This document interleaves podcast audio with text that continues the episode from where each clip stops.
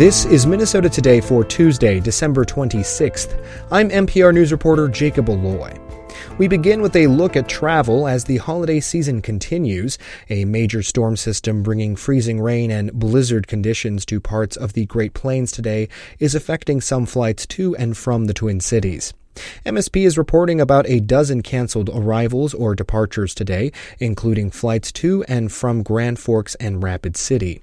The airport is also reporting more than forty delayed flights, but the vast majority of flights today are operating on time.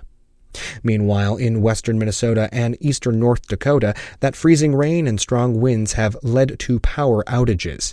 Otter Tail Power Company reports about three thousand of its customers are without power, mostly in North Dakota. Communications Director Stephanie Hoth says the ice and wind combine to break poles and crossarms that support power lines. She says ice also makes working conditions very difficult for repair crews. They're out patrolling and they're responding right now, but it is slow going with the conditions the way that they are. We do, though, have some extra personnel who are en route as we speak to provide assistance to the crews that are, are working out there. Hoff says there is currently no estimate of how long it will take to fully restore power. It's been a challenging late December for many ski hills around the state due to an oddly warm winter season. Wild Mountain in Taylor's Falls is closed today because of rain and warm temperatures.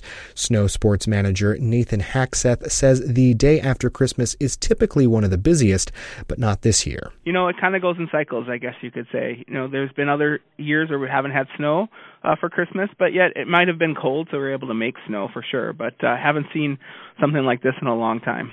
Hackseth says Wild Mountain should be open tomorrow from ten a.m. to nine p.m. Organizations made up of African immigrant entrepreneurs have taken a major step to increase their economic influence. Sarah Tamer has more. The Shingle Creek Center and Brooklyn Center will soon become a hub for local entrepreneurs. African Career Education and Resources, or ACER, along with the Ignite Business Women Investment Group, purchased the Brooklyn Center strip mall. They're transforming it into what they say will be a model of economic inclusion and innovation. Executive Director of ACER, Nalima Sitati Munene. We uh, made it our mission that because we had engaged our communities and had clearly articulated what their dreams and aspirations were around this development, we really wanted to make it a reality for them. The businesses are set to open in the spring. I'm Sarah Tamer. And finally, tonight is the beginning of Kwanzaa. The holiday, which derives its name from the Swahili word for first harvest, celebrates African-American culture and heritage. Each night of the seven-day festival is focused on a different principle. Tonight is the first, Umoja, which means unity in Swahili. In sports, the Timberwolves tip off against the Thunder tonight in Oklahoma City. The Wolves will try to extend a winning streak to three games. Meanwhile, the Minnesota Wild hope to extend a winning streak to four games tomorrow. They host the Detroit Red Wings in Saint Paul. Looking at the weather, an ice storm warning remains in effect until six o'clock this evening for the Red River Valley, as freezing rain continues to accumulate on roads, tree branches, and power lines. Meanwhile, falling temperatures have caused rain to change over to light snow in other parts of Minnesota, including the Twin Cities. M P R meteorologist Sven Sundgard says cold air is wrapping around the complex storm that's been affecting the region, and that cold air is entering Minnesota from the south. Tonight, scattered rain. Rain and snow showers, some fog possible.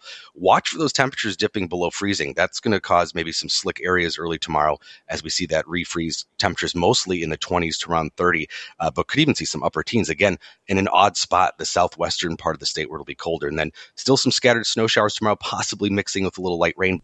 The snow showers in the Twin Cities follow rainfall of one to three inches over the holiday weekend. For more information, including winter weather advisories, visit our Updraft blog at m p r news dot org. That's it for Minnesota Today. I'm Jacob Aloi. Thanks for listening. We'll be back in the morning with an update. Until then, stay safe, stay warm, and enjoy your evening. And to all who celebrate, Habarigani and Happy Kwanzaa.